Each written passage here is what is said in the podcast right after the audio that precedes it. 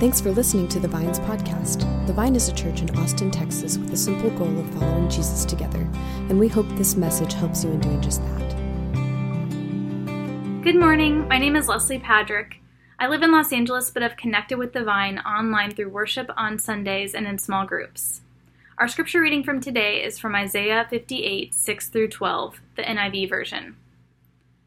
Is not this the kind of fasting I have chosen, to loose the chains of injustice and untie the cords of the yoke? To set the oppressed free and break every yoke? Is it not to share your food with the hungry and to provide the poor wanderer with shelter? When you see the naked, to clothe them, and not to turn away from your own flesh and blood? Then your light will break forth like the dawn, and your healing will quickly appear. Then your righteousness will go before you, and the glory of the Lord will be your rear guard. Then you will call, and the Lord will answer. You will cry for help, and he will say, Here I am. If you do away with the yoke of oppression, with the pointing finger and malicious talk, and if you spend yourselves in behalf of the hungry and satisfy the needs of the oppressed, then your light will rise in the darkness, and your night will become like the noonday. The Lord will guide you always. He will satisfy your needs in a sun scorched land, and will strengthen your frame. You will be like a well watered garden, like a spring whose waters never fail. Your people will rebuild the ancient ruins and will raise up the age old foundations. You will be called repairer of broken walls, restorer of streets with dwellings. This is the word of the Lord. Thanks be to God. Is it just me, or does it feel like over the last couple weeks, someone went over to the thermostat in our culture and kind of cranked up the heat a little bit? I mean, conflict and tension seems to be more at the surface. And what makes matters worse is we're living in like this perfect storm for antagonisms really to flourish. I mean, just think about all the factors that are coming together at the same time. We have now spent over three months in quarantine where we're practicing social distancing. That means that we're not seeing people face to face as much. And in its place, what, we, what are we probably doing? we're sitting in our echo chambers of our social media and our preferred news outlets receiving messages over and over again. And all while that's happening, there's also economic failure. There is uh, unemployment that's going through the roof. There's a global pandemic. Let's not forget about that. You know, and uh, now we've been experiencing civil uh, and racial unrest. And all of this is underneath the backdrop of an election year which has a tendency to make matters more conflicted. So, what I hope and I pray for, for the church and especially for our church, is that we are finding a different way to live together. That we aren't uh, following suit with the way this world is, where we quickly put people in categories of us and them, where we like scan people, scan uh, who they are, and, and try to figure out what box to put them in. Hope we don't fall prey to a cancel culture type of environment where if someone messes up, someone says the wrong thing, we write them off and we move away. We must discover a different way. We must learn how to give grace where we mess up and remember that our shared mission brings us together as we seek unity unity that goes deeper than splintering off into smaller groups of sameness. Can we learn to give that kind of grace uh, to one another? To go to one another when we have been offended, when we have experienced something that just kind of bugs us, to actually talk to them and seek reconciliation. I mean, that's the kind of church I know we want to be. So there's there's a different deeper version of unity that I am personally praying for for our church. It's not unity built on sameness, making sure that all of our theology and our ballots and our opinions are perfectly lining up with each other. I, am praying for unity that is expressed in mutual uh, love, forgiveness, deference in the midst of our differences. This requires grace and so I'm going to ask grace from you, and I'm going to seek to do the same. And I want to encourage uh, to actually press in together, especially in times like this. And I hope that we can do that. And what I've wondered lately is if the church, if our church, has the spiritual tools and the stamina to bear witness to Jesus and Jesus' kingdom in a moment like this. And especially, I've been thinking about this moment that we have around uh, racism in America. So that's what we've been talking about last week and this week. Uh, is how we communities like the Vine can engage in this moment. And you know, it's been sad. I've been thinking about how it's it's sad that it's taking uh, the recent deaths of these black individuals and the cries of the black community for us to finally enter into this dialogue. You know, that's something I lament. But regardless, here we are, and I want to seek to grow and for us to, to follow Jesus in this moment. So last week, made an invitation for our community for us to, to journey together towards racial righteousness.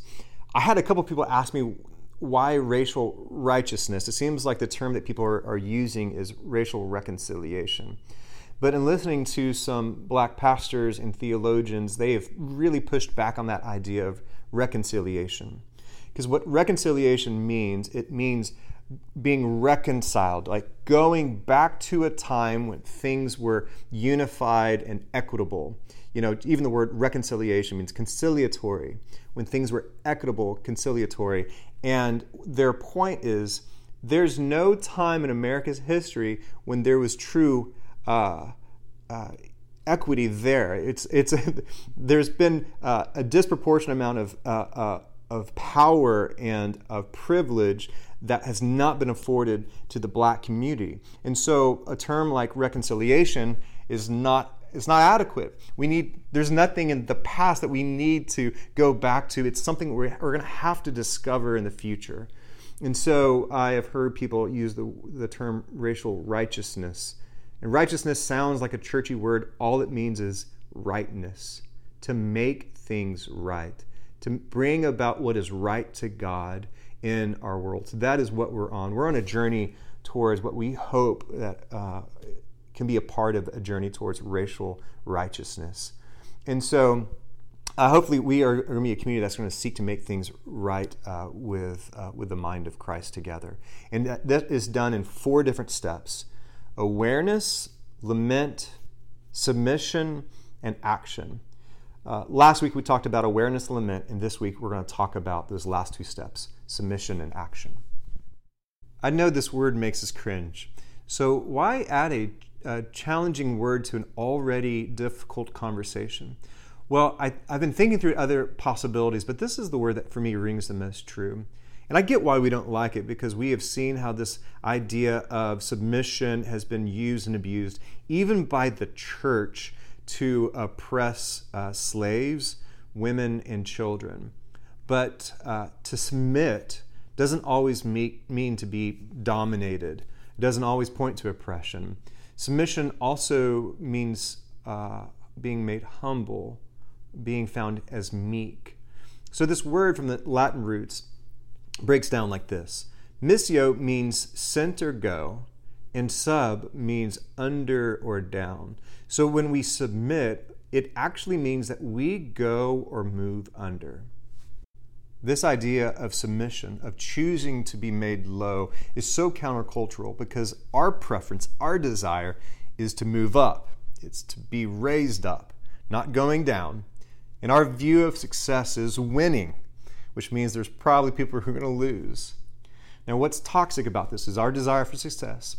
Not only is this just desire to triumphantly to, to be raised above others, but there's this temptation with that sense of pride to use people below us. And the way of Jesus is going the other direction. I believe it's Henri Nouwen who said, A life with Jesus is a life of downward mobility. This is a, a, a, journey downward mobility whereby we learn the surprising yet abundant life that's found in humility, meekness, and yes, submission. So, for us to continue in this journey of racial righteousness, we must learn the foundational posture of submission.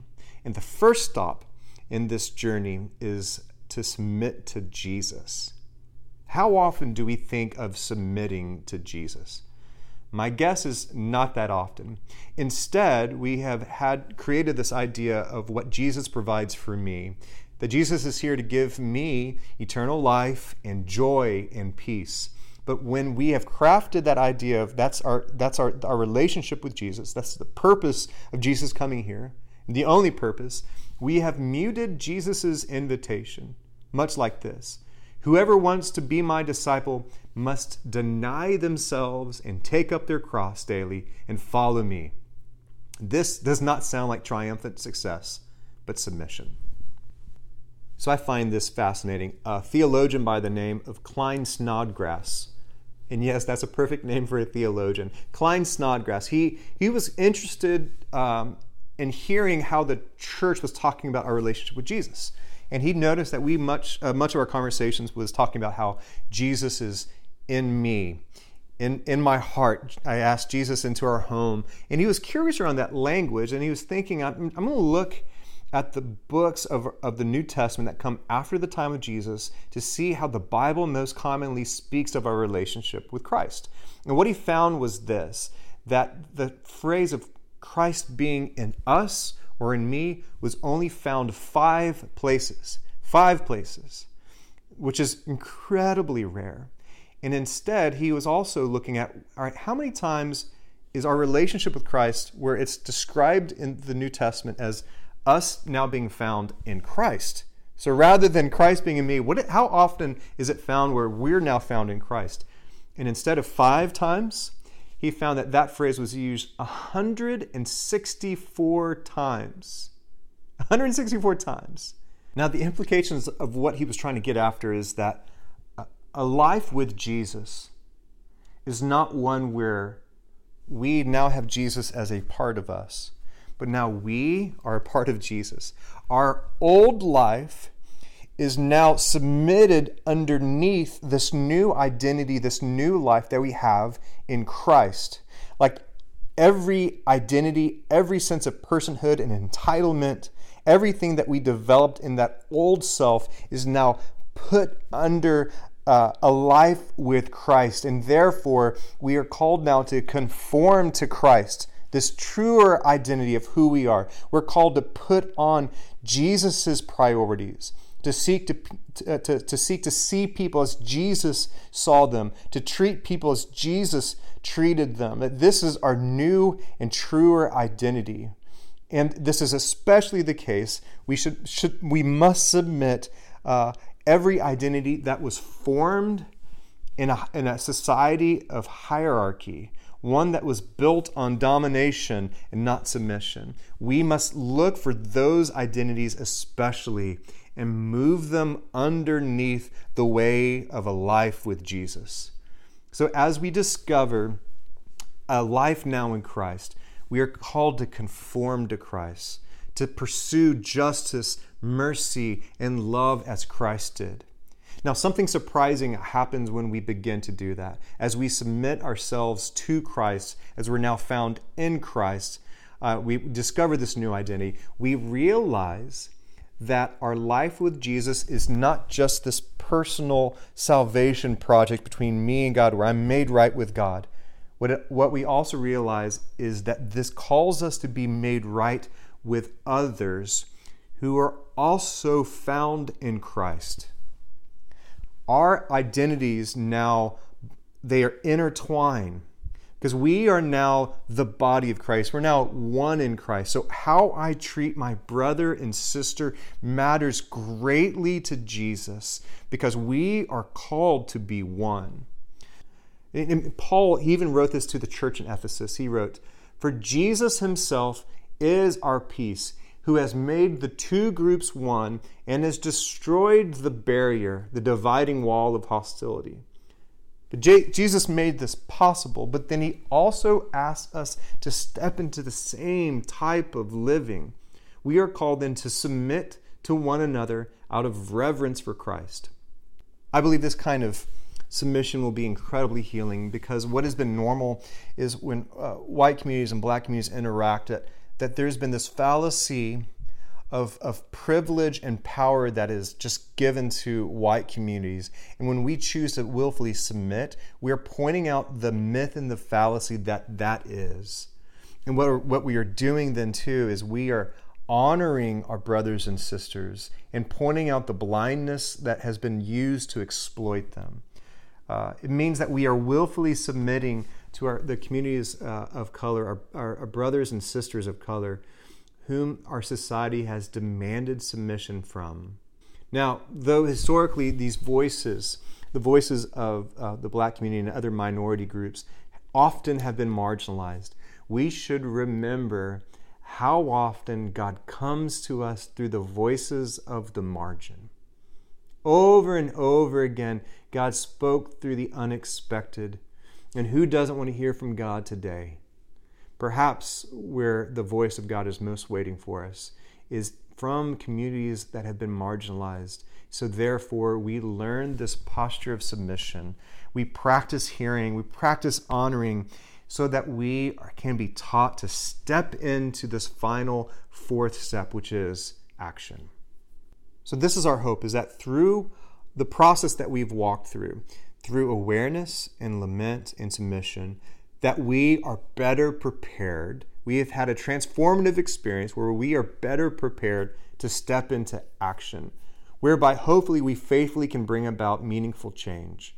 But we need to be honest that there are barriers we must address. So let me share something I've been I've been trying to process, and, and this is one of those things I'm gonna have to ask for grace uh, because I'm still in process. I just I just want to share this. Um, I'm experiencing a little bit of tension and sensing this tension within our community that this conversation even feels political. like for us to spend two weeks talking about racial uh, reconciliation, ra- racial righteousness, um, feels political. Uh, seeing people from our community who are marching with sol- in solidarity with our black community this past week, it feels political. And I've been I've been processing that, and um, and I know the danger and the contention that exists when churches and pastors appear political. I know that well. I have, you know, perhaps stepped over that line even recently. Um, and I know this desire that, you know, we should stay in our lane, preach the gospel, and steer from politics. But this is what I've been wrestling with. And I was reminded of this um, this past week, and even just listening to another pastor process this as well. And the question is, like, when did racial healing and justice become a political thing? You know, because it's not always been that way. When you think about uh, the civil rights movement, you think like that movement by and large was led by the church, by the church. Even Martin Luther King Jr., when you study what he wrote, and he would often push back from reporters and how people described him, he would say, Well, well, first and foremost, I'm a I'm a preacher. Because for him, like that's like his role as a preacher was to enter into these conversations, to be active in these conversations. And that that was that was their idea of what the church's role was. And I believe that it, that's one of the greatest witnesses that our country has ever seen from the church is what we've seen in the civil rights movement, the sense of unity among amongst diversity.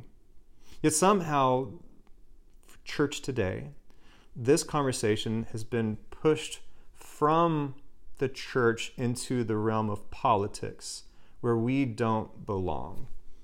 Like the gospel, you know, is here and this movement's now over there. Now, the problem with this for me is that this doesn't, doesn't only hinder the church's participation, doesn't only hinder the church's voice in the midst of this moment, but it also creates a void. And just the way with life is, anytime there's a void, things fill that void. And so, where the church used to be active, where we used to be have a voice, now there is thoughts, actions, ideology that we disagree with, that I disagree with personally. And so it's so easy now that we've been sidelines to watch what's happening, to hear messages, to hear policies, and just lob grenades over where we used to be, where we used to have voice. But now it's from the sidelines from these type of movements where we have stepped away and we expect for them to still align with the Christian ideology. I mean, it just makes no sense to me. I believe that Jesus is asking for us to, to not step away from the tension, but step into the, uh, the, the tension. Even though we might not agree with every facet of what that movement is about, for us to actually step in in smaller and bigger ways to actually to, to rediscover the role of the church in making things right. And to be honest, where I feel like this is so indicting is that there are other there's other things that our church is so concerned with that could be seen as equally as political. You know, our care for the homeless community. Not only do we want to provide for them in food and, and, and, and shelter, but we want to create policies by which they can be provided for. That, like, you know, we can we can help fund ways and, and resources for them to get off uh, off the street and on their feet. Is that political? No, of course not. But what about, you know, rescuing victims of sex trafficking. Like how we, our church is actively involved in pushing that away, seeking to, to fund and source ways that that would end, that, that would leave our society. Is that political? Of course not. That's gospel, right? So when we hear from millions of black people within America their cries for equity and justice, how can we make that about politics and push that aside. I mean, we, we just need to ask questions about that. Because if we allow the issue of racism to exist outside the gospel, it will be a tragedy. We cannot be silent and inactive in this matter. Because after, after a journey of awareness and lament and even submission, if we stop there, if we don't actually move into this most challenging part, which is action, we will just end up being well informed and apathetic moderates. And I know that's a hard word, but I'm, i mean, this is me too. And I even I, I thought about a, I looked up a quote from Martin Luther King that was said 57 years ago. This is what he said: "I have almost reached the regrettable conclusion that the Negro's great stumbling block in the, his stride towards freedom is not the white citizen's counselor or the Ku Klux Klanner, but the white moderate who is more devoted to order than to justice, who prefers a negative peace, which is the absence of tension, to a positive peace, which is the presence of justice. So King is telling us we don't seek negative peace, which is which is the absence of tension. Instead, go, go to something better, go to something deeper, which is true peace. That's the presence of justice. I remember, I remember King, he described what is justice. Justice is love made public. That's what justice is. It is love made public. And if we take our scripture reading seriously, if we take the word of God seriously, this is the harsh word we have from our scripture is that worship without justice means nothing to God. That God wants a heart of worship demonstrated by a, a love of justice, where yokes are broken, where hungry are fed, where chains are broken and destroyed, that this is what it means to worship Jesus. So we must act. We must not stall out here. We must act. So, what are we called to do? I mean, this is the question, right? What are we called to do? I hesitate to give too much instruction because I think God actually loves for us to prayerfully go to Him. God, I, want you to teach me what is what is my role in this. Uh, so I think we all should do that. But I just want to share some categories for us to step into action. Very short. We speak out. We must speak out in small ways and large ways when we see racism at work. That means in our relationships, uh, we must bring about hard conversations when they need to happen. I know it's so challenging. But we also need to speak out in our society when we see uh, systems of injustice at work. You know, we, we have to fight the temptation to be stifled into silence. You know, I, I think so many times we are so worried about saying the wrong thing, saying something silly, or waiting until we have a perfectly formed opinion. I think we need to remember that the worst thing that we could say is nothing. Silence has been deafening to the black community for too long. Therefore, when we see racism and discrimination reveal itself, we are used we are called to use our God-given voice to enter into the prophetic tradition that spoke truth to power and truth to injustice. And as we do that, to also use our voice to join the communities of color uh, with cries for justice and to mourn with those who mourn. Another step is to foster friendship. You know, a core belief of our church, something that we hold dear, is that we believe that God does some of his best work in the context of relationships. We also believe that we are called to follow Jesus in significant friendships. What a great way for us to enter into this journey is to seek to foster friendships across ethnic and racial lines.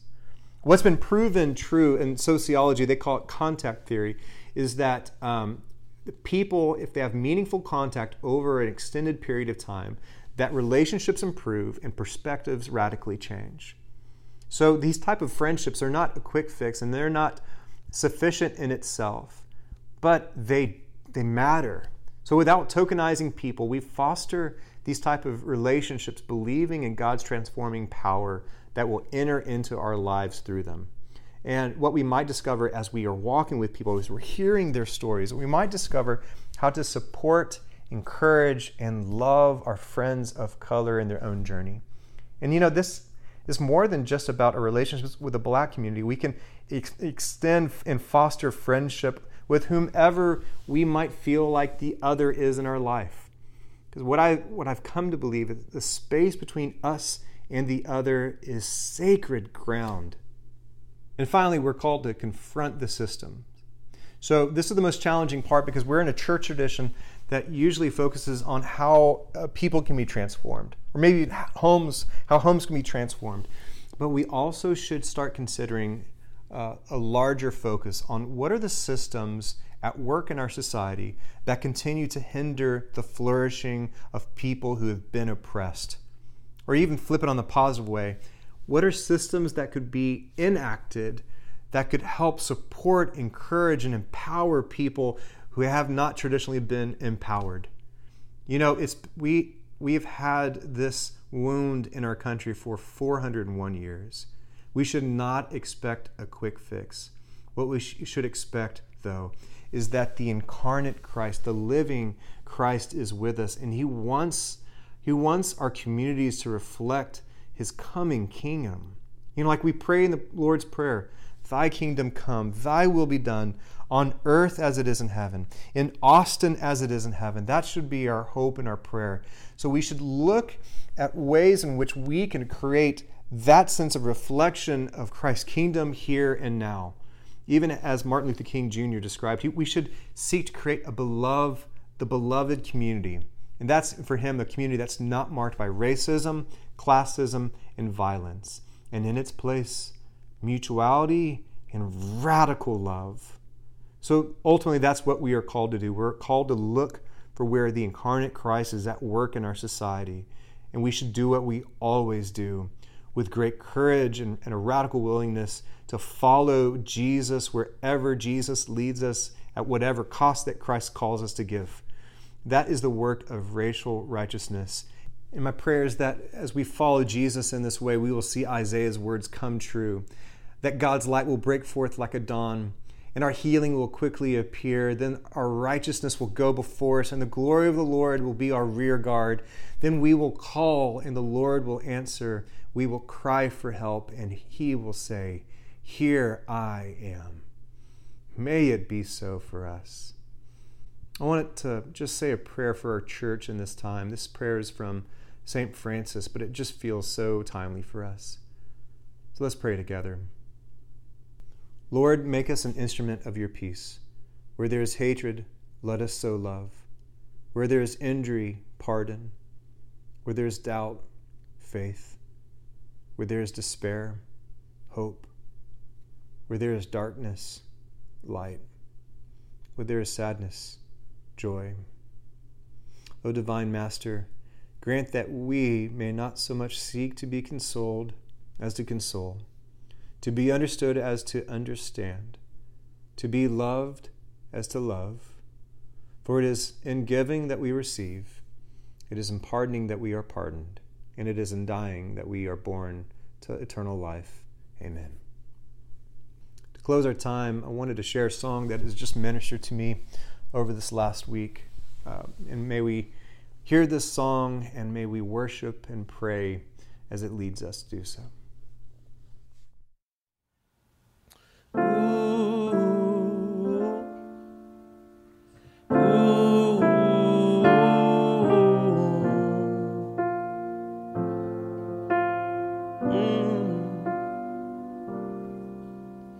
There's a sickness here that threatens to divide us.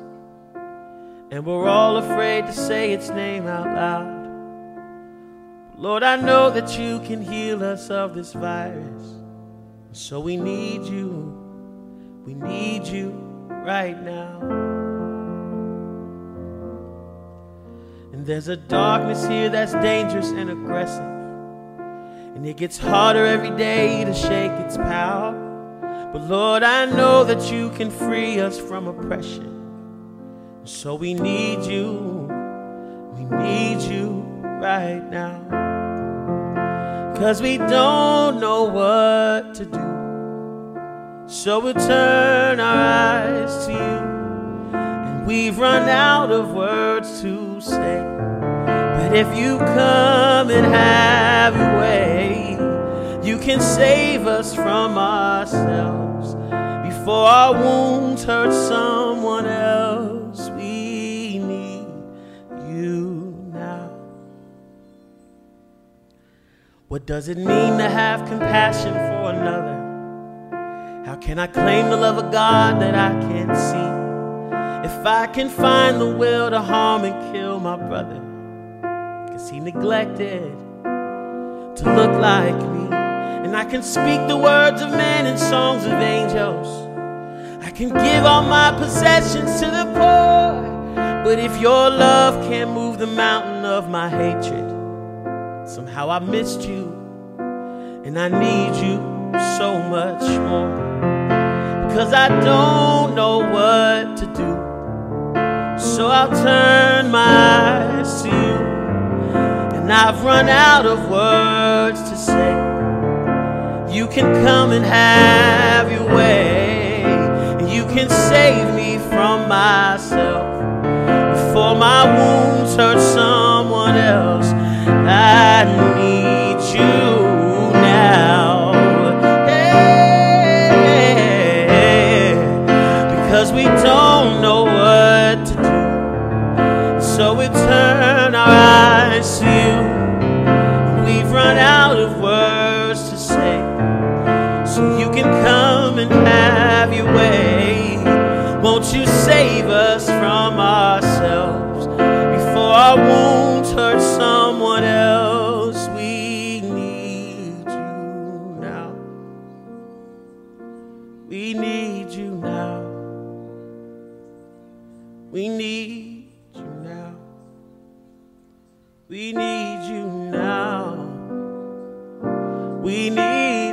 now.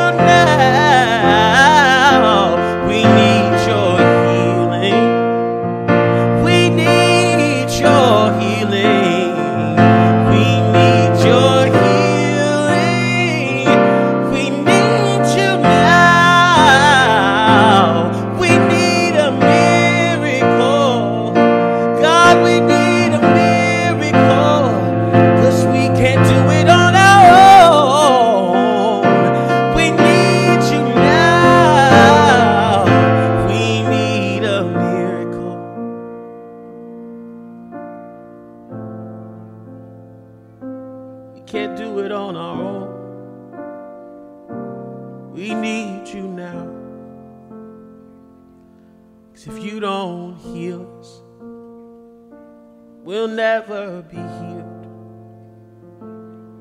If you don't deliver us, we'll never be free.